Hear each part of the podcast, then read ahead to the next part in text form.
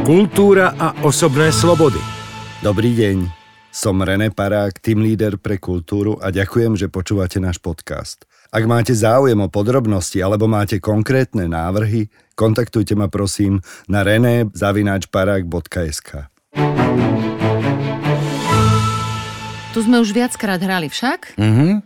O, krásny kultúráčik. No vidno zub času. Pozri, tu už padá omietka. Ale veď to aj vo viacerých kultúrákoch a divadlách. No ľudia chodia, vždy je tu vypredané a skvelé publikum. O, vieš čo, poďme si radšej prejsť texty. E, počkaj, počkaj, pozriem si scenár. Kde mám okuliare? Aha, tak. Pozri. Keď hovoríš o tých rozbitých budovách a divadlách, tu máme program Sasky, týkajúci sa kultúry a rovno tu je aj o takýchto divadlách a galériách. Píše sa tam, Ministerstvo kultúry nemá v súčasnosti vypracovaný funkčný prioritný zoznam investícií. Najvýznamnejšie investície do obnovy budov spadajúcich pod rezort kultúry sú schvaľované priamo vládou počas roka. Väčšina budov v rezorte kultúry je zastaralá a len v obmedzenej miere tak budovy umožňujú plnenie svojej funkcie na úrovni, ktorá by sa mala aspoň približovať európskym štandardom. No, tak to vidím všade na zájazdoch. A čo s tým? Poviem to svojimi slovami, lebo je to písané tým úradnickým jazykom. Jednoducho chcú stanoviť nejaké objektívne kritéria a štandardy pre kultúrne inštitúcie. Zostaviť zoznam budov a objektov vo vlastníctve Ministerstva kultúry a všetkých organizácií, ktoré pod neho spadajú a vyhodnotiť, ktoré investície budú prioritné. No, počkaj, prioritné to znamená podľa toho, kto má na ministerstve najväčšie známosti? Jasné, že nie. Prioritné budú projekty s najvyššou pridanou hodnotou pre ľudí, s najväčšou diváckou návštevnosťou a pozitívnymi spoločenskými vplyvmi, akými sú súdržnosť, dôvera v štát, tolerancia a kritické myslenie. No tak to som za. Veď vždy sa hovorilo, že umenie a kultúra robia ľudí lepšími. No len som zvedavá, podľa čoho to chcú hodnotiť. Vieš, ako to vždy u nás dopadne, keď sa niečo hodnotí? Tu je to v tej brožúrke. Veď si to prečítaj, aby som to nejako nepomenil. Objektívne hodnotenie kultúrnych projektov. Aktuálne nemáme vytvorené objektívne hodnotiace kritéria a štandardy. Aj preto je následne ťažké pre ne získať primerané zdroje. Týka sa to aj kritérií pre umelecké fondy. Aj preto sú príspevkové organizácie, nezávislé združenia, nadácie a inštitúcie zviazané množstvom legislatívnych obmedzení, ktoré im neumožňujú v prípade získania podpory od štátu slobodne realizovať doplnkové inovatívne financovanie, súkromné zdroje, zbierky, nezávislé fondy a tak ďalej. No, a bez kvalitných hodnotiacich kritérií neexistuje ani kvalitná a hlavne spravodlivá súťaž. No, tak to chápem, ale čo s tým? No tak tu máš pod tým napísané aj riešenie. Podporíme vytvorenie a aktualizáciu objektívnych odborných kritérií hodnotenia spoločenského, umeleckého prínosu, udržateľnosti a životaschopnosti kultúrnej infraštruktúry, kreatívneho priemyslu a nezávislých kultúrnych projektov. Umožníme, aby sa aj zriadovaná kultúra mohla uchádzať o financovanie v grantových schémach umeleckých fondov – Spolu s týmto opatrením sa bude v kultúre postupne zvyšovať podiel financií rozdeľovaných v súťaži. Okrem formálnej kontroly vynaloženia finančných prostriedkov na podporu kultúry sa oveľa viac budeme zameriavať na kontrolu naplňania cieľov, ktoré majú byť účelom jej poskytovania. Zároveň odbremeníme žiadateľov o príspevky od zbytočnej byrokracie aj tým, že pri hodnotení projektov presunieme váhu na kvalitatívne parametre a výsledky. No to chápem, kamarát robil skvelé podujatie, kde mal niekoľko tisíc divákov, prebehlo to všetkými médiami a skoro musel vrátiť peniaze, lebo vraj nemal dosť fotiek, chápeš to? no. A keď sme pri tých peniazoch, niekedy mám pocit, že úradníci na ministerstvách si myslia, že umenie je pre nás nejaký koníček a nie práca, ktorú sa živíme. No a to v tom materiáli saskársky experti riešia tiež. Keď teraz dostaneš nejaký grant, nemôžeš z neho vyplácať mzdové výdavky zamestnancov. No a samozrejme, že potom nemáš ani kvalitných ľudí na projekt. A ak aj máš, nevieš, čo bude o pár mesiacov. Vlastne existuješ v projektovom provizóriu. Mm, jasné. A každý rok hľadaš nových ľudí, lebo tí, s ktorými si pracoval, majú už niečo iné, aby sa uživili. Píšu tu, že podporia, aby sa finančné granty v podporných programoch umeleckých fondov dali využiť aj na mzdové výdavky a boli zaradené medzi oprávnené náklady. Za viac peňazí budeš mať kvalitnejšie projekty, lepších ľudí v kultúre. No a čo s projektami, ktoré majú komerčný potenciál? Doteraz, keď sa očakávalo, že na niečo budú chodiť diváci, nikdy si nedostal ani euro. A ako nemyslím teraz zápasy v blate alebo vtipnejší vyhráva, ale napríklad taký kvalitný muzikál. Aj na to mysleli. Tu je to, počúvaj. Pripravíme nové kritériá na prideľovanie koprodukčných vkladov či pôžičiek s prihliadnutím na význam projektu. Najväčšiu váhu pri hodnotení budú mať aktivity celoštátneho nadregionálneho významu, ktoré preukážu pozitívne dopady na spoločnosť a verejný prospech. Dotácie poskytované prostredníctvom štátom zriadených podporných fondov v opodstatnenej miere pretransformujeme na koprodukčné vklady a na návratnú výpomoc v prípade komerčného úspechu, čím zabezpečíme čiastočné samofinancovanie dotačných programov z tých projektov, ktoré zaznamenávajú komerčné zhodnotenie. Fúha, no tak toto je na mňa až príliš zložité. Jednoducho budú fondy v týchto projektoch vystupovať ako koproducent a ich vklad sa môže v prípade komerčného úspechu vrátiť fondom. To je super, nie? Mm. Vlastne pôžička. A ešte aj výhodná. No tak to by mohlo pomôcť. Ja mám pocit, že sa tu dáva do kultúry minimum peňazí. No tak to by si sa čudovala. Slovensko dáva zo svojho hrubého domáceho produktu, a teraz počúvaj, mm-hmm. vyšší podiel verejných výdavkov na kultúru ako okolité krajiny. Je to dané najmä nízkym podielom financovania kultúry zo súkromných zdrojov. No tak asi to nie je pre nich zaujímavé, ešte tak nové auto alebo sídlo firmy, ale prečo by mali prerábať na kultúre? Hm? Nemusia. Na všetko je nejaký recept. Saskári chcú presadzovať financovanie kultúry z daňovej asignácie, ktorú chcú výrazne zvýšiť. Namiesto súčasných 2% z dane bude možné asignovať až 1% zo základu dane. Zvýšenie na asignáciu tak bude výrazne vyššie, ako je jej úroveň v súčasnosti až 2,5 násobne viac prostriedkov budú môcť súkromné aj právnické osoby poukázať na kultúru, charitatívne projekty či cirkvy. No dobre, ale ako vlastne zistia, kto je zamestnaný alebo podniká v kultúre a kto tam vlastne patrí? No, tak to bol problém už aj počas covidu. Treba zmapovať, koľko ľudí podniká alebo pracuje v kultúre a zistiť presne, podiel kultúry na HDP štátu. Až potom sa dá účinne pomáhať.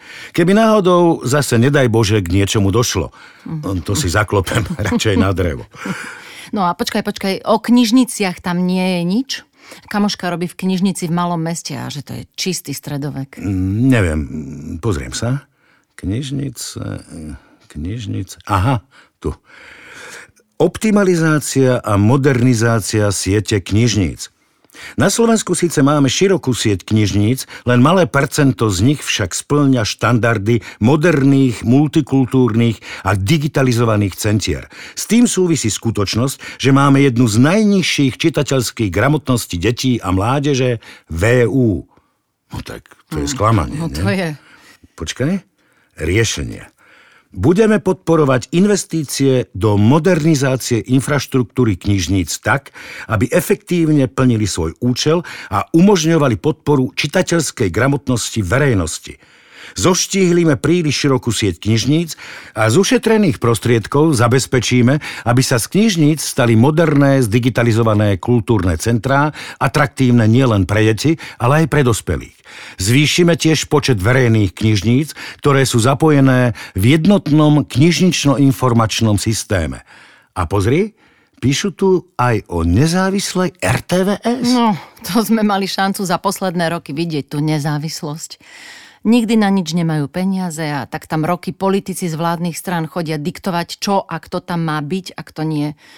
My len Čechom môžeme závidieť ich televíziu. A na toto sa už konečne našiel recept. Hmm. Iniciovali ústavný zákon, ktorý zabezpečí televízii nezávislé financovanie vo výške 0,17% hrubého domáceho produktu. Prvý krok ku skutočne nezávislej a modernej televízii. No a samozrejme ku kvalitnejšiemu vysielaniu. No tak to teda máš pravdu. Náhodou ja RTVS fandím. Každý z našich kolegov by chcel účinkovať v kvalitných programoch. E, vieš čo, ešte som nemal kávu. Myslíš, že už majú otvorený bufet? Oh, neviem. Na čo sme tu vlastne tak skoro? Evička, pozrite prosím, či už majú otvorený bufet. Mm, počkaj, tu je ešte niečo o hradoch a zámkoch a toto ma zaujíma. No tak to aj mňa. Keď mi príde na návštevu niekto zo zahraničia, tak sa niekedy až musím hámbiť, v akom stave sú pamiatky a hlavne služby. No, pozerám tu, že na rozdiel od iných krajín EÚ Ministerstvo kultúry nenavrhlo a nepresadilo v tomto programovom období samostatný program alebo prioritnú os na obnovu a záchranu pamiatok.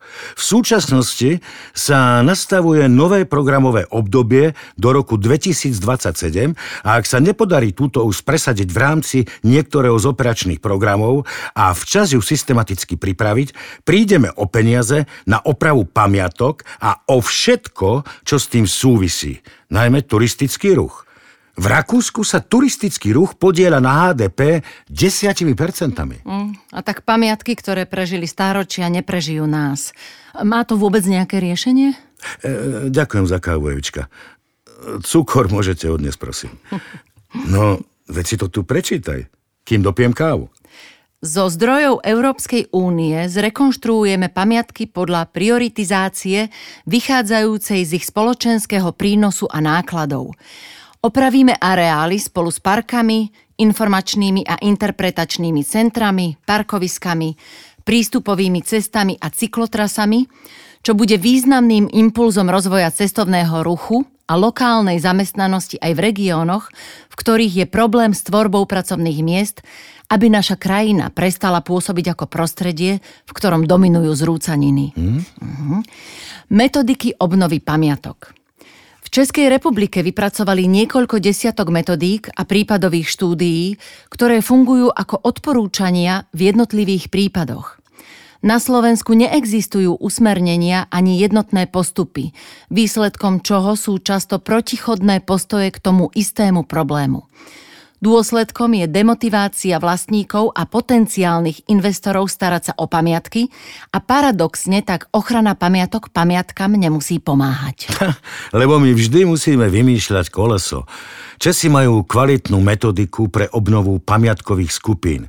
Stačí ju prevziať a máme vymaľované. Mm-hmm. Treba vytvoriť nový model financovania v rámci existujúcich dotačných schém so zavedením princípu kombinovaného financovania podľa výsledkových ukazovateľov.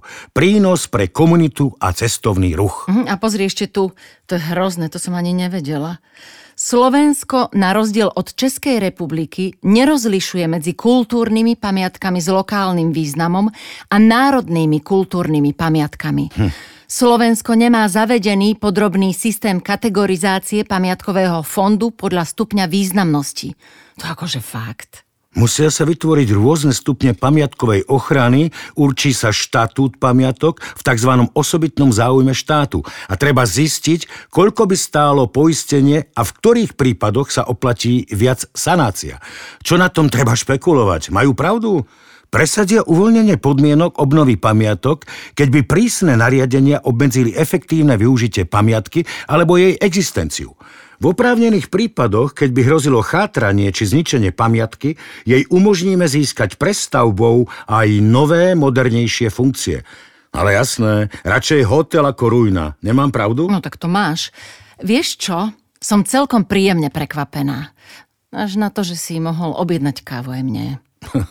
Nebudeš mi veriť, ale objednal som. Mm.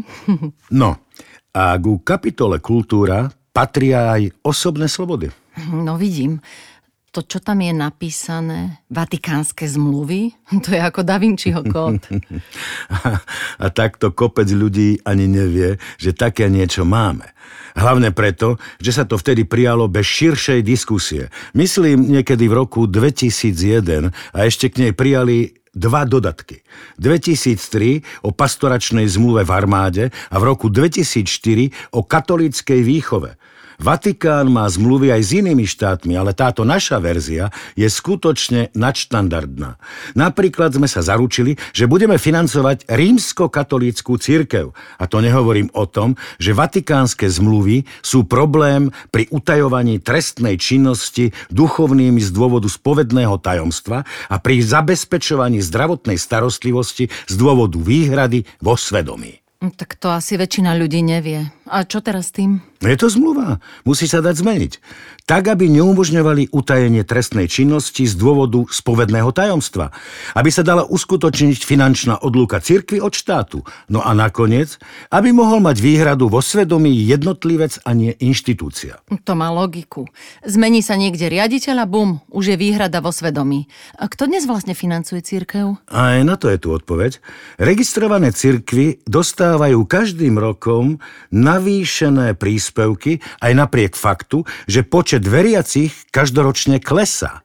Medzi rokmi 2011 a 2021 klesol počet veriacich o 400 tisíc.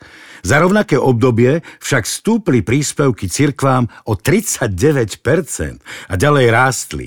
Na rok 2023 sú príspevky cirkvám o 54% vyššie, ako boli v roku 2011. Hmm, na to, že tu máme krízu, to je teda dosť. Saska navrhuje namiesto súčasného financovania z verejných financií financovať cirkev z daňových odpisov, ktoré sa majú zvýšiť až na 1% zo základu dane. No to áno, sú štáty, kde už cirkevná daň existuje. Platia ju samozrejme veriaci. No presne. A nakoniec cirkvám tak bude umožnené získať aj viac financií, ale priamo od občanov. Financovanie bude v súťaži s inými organizáciami, ktoré sú v súčasnosti financované z daňovej asignácie. No tak potom bude musieť súťažiť aj s inými cirkvami a asi aj s inými náboženstvami.